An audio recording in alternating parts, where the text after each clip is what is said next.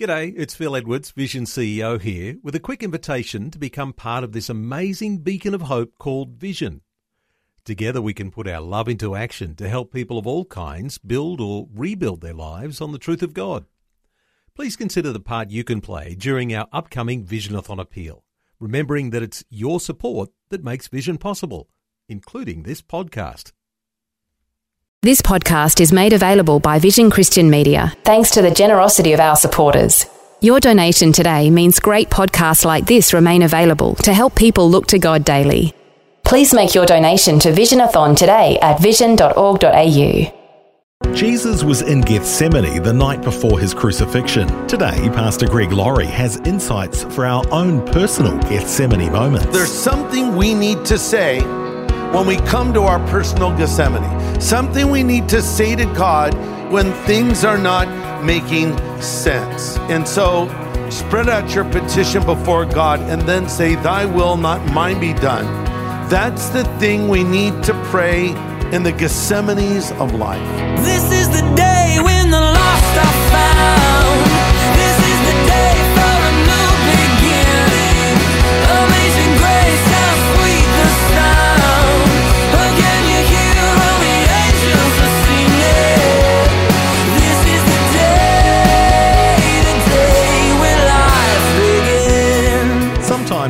Brings us to a sobering moment, a crisis, an agonizing decision, an inescapable conclusion, and we wonder how we're going to get through it. Today on A New Beginning, Pastor Greg Laurie points out that Jesus faced such a climatic moment. His crucifixion was just hours away. His disciples had fallen asleep, and he was left alone with his thoughts. But we'll see he was actually left alone to continue with the Father. And what Jesus did can actually help us navigate our Gethsemane moments.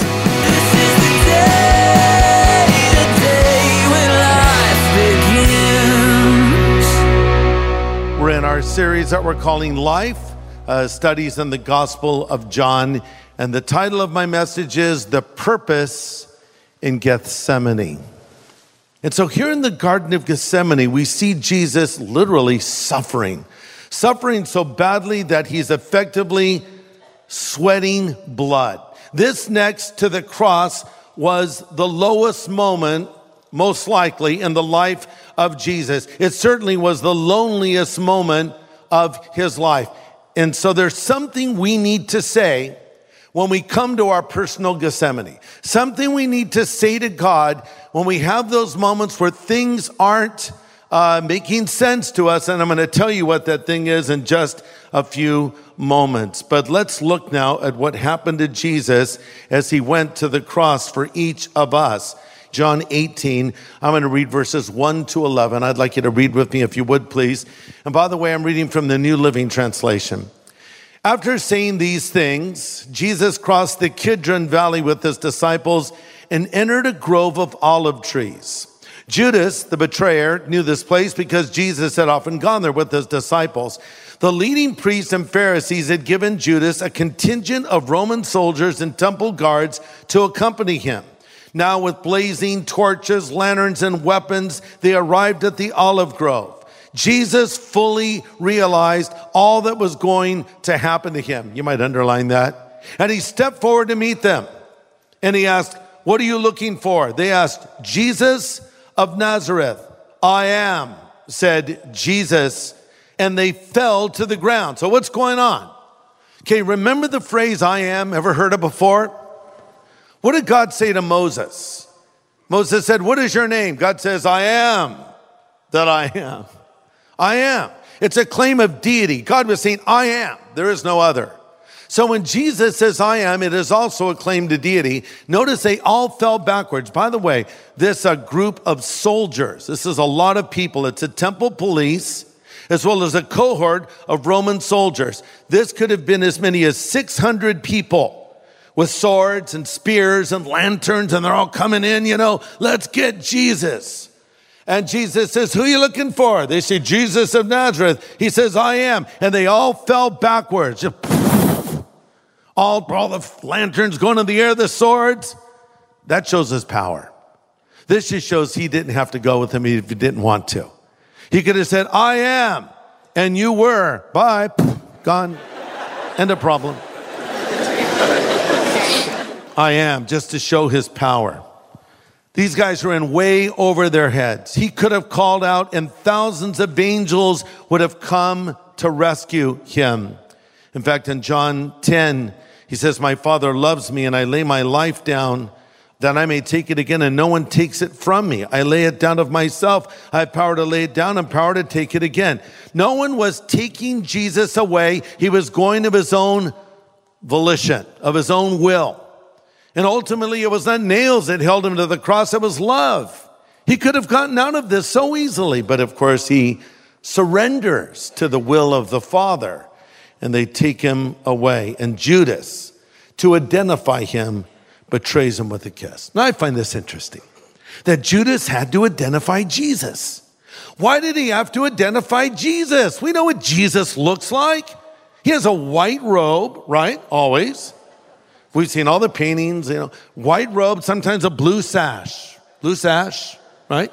Sometimes he carries a staff around. I guess that's because he's a good shepherd. Sometimes he has a lamb wrapped around his neck. He has nice, flowing, blondish hair, neatly trimmed beard. Easy to find. Or maybe, you know, he glowed in the dark, right? He's God in human form. But here's the interesting thing Scripture says, King James, he had no form nor comeliness that we should desire him, which is a way of saying he was an ordinary looking guy. I think if you walked to a crowd of people, you wouldn't say, There's Jesus.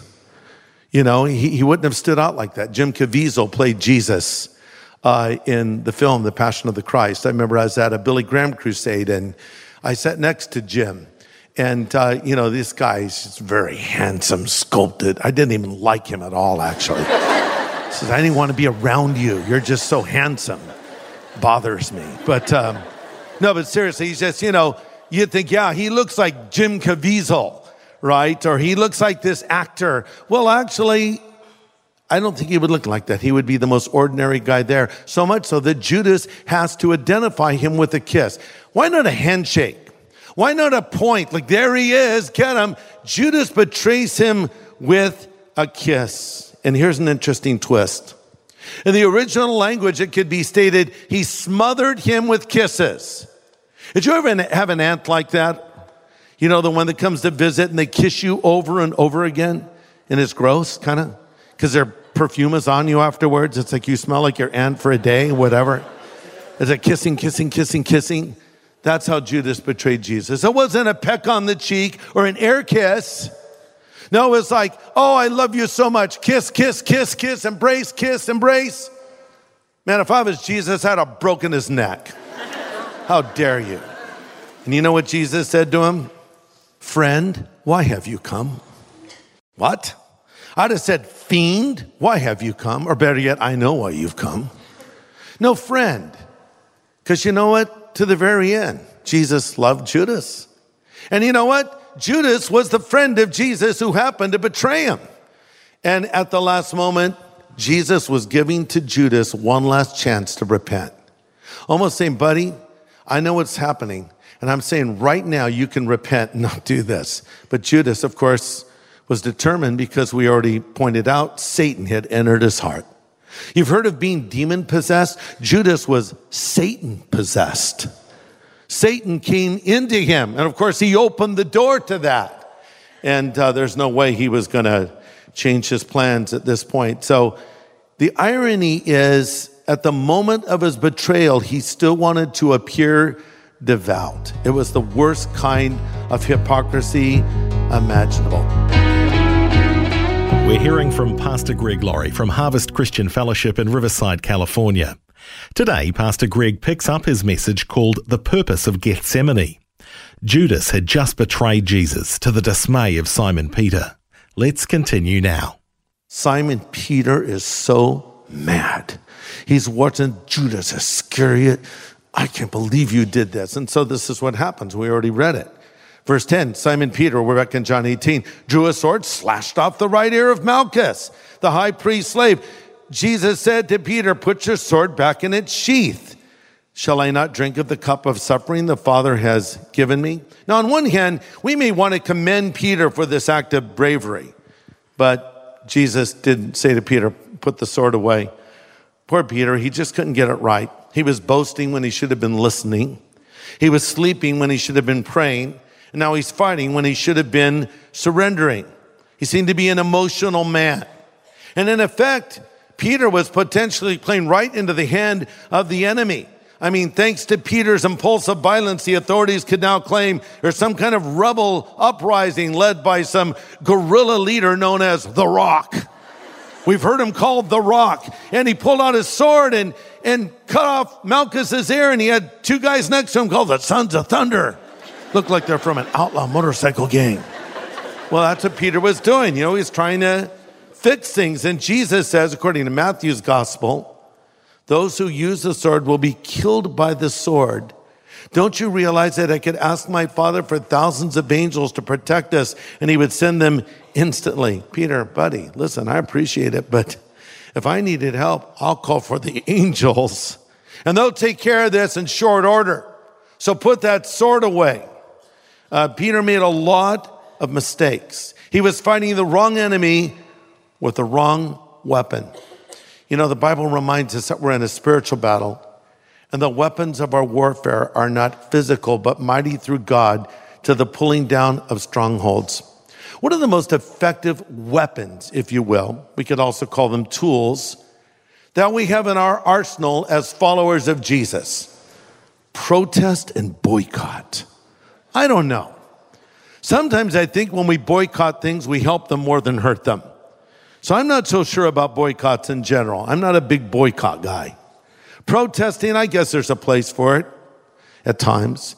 How about this? Register and vote. That's very important. I think we should all register and I think we should all vote and we should be educated on the issues. But the two secret weapons God has given to us as the church are rarely used. And you know what they are? They're prayer and proclamation of the gospel. We need to do a whole lot more of that. Praying. When crisis comes, praying. When we have a need, praying and proclaiming the gospel of Jesus Christ. So old Peter cuts this guy's ear off and, uh, and Jesus stops him. And here's something that's often missed. Jesus healed Malchus's ear. Malchus was servant to the high priest. Having his ear cut off implies to me he probably was leading the charge. Follow me, guys, let's go. And boy, he walks right into the sword of Simon Peter. Peter was trying to, probably trying to cut his head off, but he got his ear. He was a fisherman, not a swordsman, right? But the last miracle that Jesus performed when he was on this earth was the healing of Malchus's ear. Can you imagine that? Here's a guy that just cut his ear off and he heals him. Probably picked the ear back up, put it on there, heals him. I wonder if Malchus even thanked him for it. I doubt it. But uh, that just shows the heart of our Lord that he would do something like this for a guy like this. And as he hangs on the cross, what does he say? Father, forgive them, for they know not what they do. So, in closing, as we look at this, remember the Bible says in Philippians, let this mind be in you, which was also in Christ Jesus. And he prayed, not my will, but yours be done. That's the thing we need to pray in the Gethsemanes of life. If you're in a time in your life where you don't understand why this has happened to you, and I could describe many scenarios. Why did this happen? You can just say, Lord, I don't get it, but I say, not my will, but yours be done. D.L. Moody, one of the great preachers from days gone by, made this statement, and I quote, Spread out your petition before God and then say, Thy will, not mine, be done. Moody says, The sweetest lesson I've learned in God's school is to let the Lord choose for me. Let the Lord choose. He'll make a better choice than you will make because he has all the background information. Maybe there was a relationship, that guy, that girl, you thought you'd found the one, you were so excited, and it just unraveled, and you're kind of mad at God. Why did you not let that work out? Probably because God loves you and he knows the big picture. Why didn't this job open up? I knew that was my career path. Lord, shut the door. Well, if he shut the door there, he's going to open the door somewhere else. So if you're in front of a shut door or a broken relationship or a disappointment or some of the thing you're facing in life, God's still in control. Coming back to what I said earlier, He loves you and He has a plan. And of course, the Father had a plan. This is going to be the worst sacrifice in human history, but the plan was we were all going to have our salvation purchased for us at the cross of Calvary. I read a poem, and by the way, I don't read many poems, but I read this one and I liked it, and I'll quote from it. All those who journey, soon or late, must pass within the garden's gate, must kneel alone in darkness there and battle with some fierce despair. God pity those who cannot say, Not mine, but thine, who only pray, Let this cup pass, and cannot see the purpose in Gethsemane. End quote. There's a purpose in your Gethsemane. God has a plan in whatever it is you're going through. You say, oh, I'm not going through a Gethsemane. Well, you will eventually. you will eventually. So just store these thoughts up for when that moment happens. And Jesus said, if you will lose your life for my sake, you'll find it, which means I just say, all right, Lord, here's my life, here's my future, here's my plans. But if you have another idea in mind, I want your plan over my own. And here's what Jesus has done for each of us. Have you ever wondered why Jesus went to the cross? I mean, think about it. He's uh, denied by Simon Peter, he's betrayed by Judas Iscariot, he is jeered at by the multitudes that he came to save. By and large, he was alone at Calvary. His mother Mary was there, John was there, but for the most part, the disciples were far away or in hiding. And yet he went through with it. He picked that cross up and carried it through the streets of Jerusalem, falling beneath its weight. His back ripped open by a Roman whip in excruciating pain, but he kept going. Why did he keep going? The answer is found in the book of Hebrews, chapter 12. It says, Jesus Christ, for the joy that was set before him, endured the cross, despising the shame, and now is set down at the right hand of God. The joy that was set before him. What is that? It's not what, it's who. It's you. He did it for you. I love the way that the apostle Paul personalized it when he said, he loved me and he gave himself for me. Why did Jesus die on the cross? Listen, for you. Oh, yes, the whole world. The whole world. For God so loved the world, he gave his only begotten son. Take out the word world and insert your name there. This is personal. Christ died for you. Jesus shed his blood for you because he knew there was no other way that you could be made right with God. So he did this out of love for each of you. So we're going to pray in a moment. And I'm going to extend an invitation for you to believe in Jesus if you haven't done that yet. An opportunity for you to be forgiven of your sin and also an opportunity to repent of your sin if there's something you've been doing or you've done that you know you need to turn from and ask God to forgive you for. So let's all bow our heads. Father, thank you for loving us so much and sending Jesus. And Lord Jesus, thank you for coming. And now we pray that your Holy Spirit will convict and convince every person here, every person listening of their need for you, and help them to come to you and believe. In Jesus' name I pray. Amen.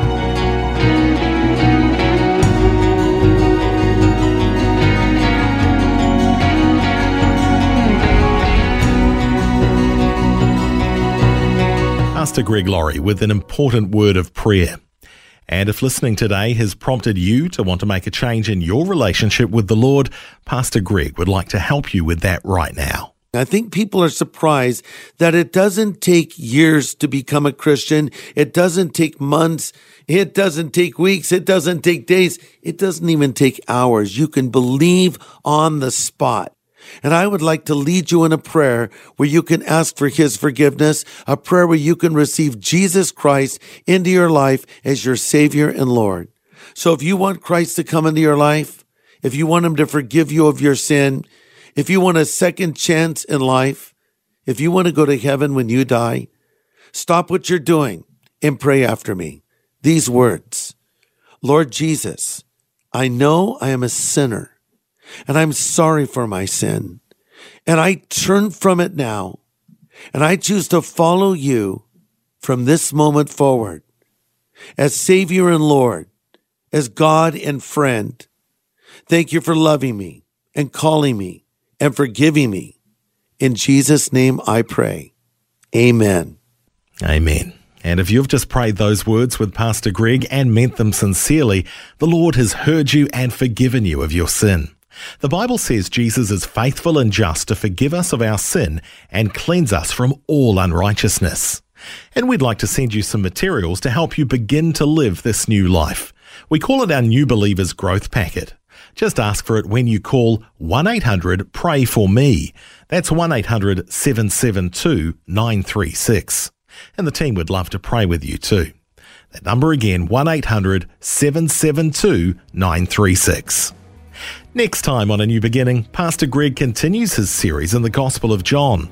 We'll examine an important case study of one of the disciples who experienced a tremendous spiritual failure, and we'll learn from his mistakes. This is the day, the day when life begins. Today's message from Pastor Greg Laurie was called The Purpose of Gethsemane. If you'd like to listen again, just download the free Vision Christian Media app where it's available as a podcast. Or for a copy on CD, contact Vision Christian Store on 1800 00 5011 or visionstore.org.au. Station sponsor. Thanks for taking time to listen to this audio on demand from Vision Christian Media. To find out more about us, go to vision.org.au.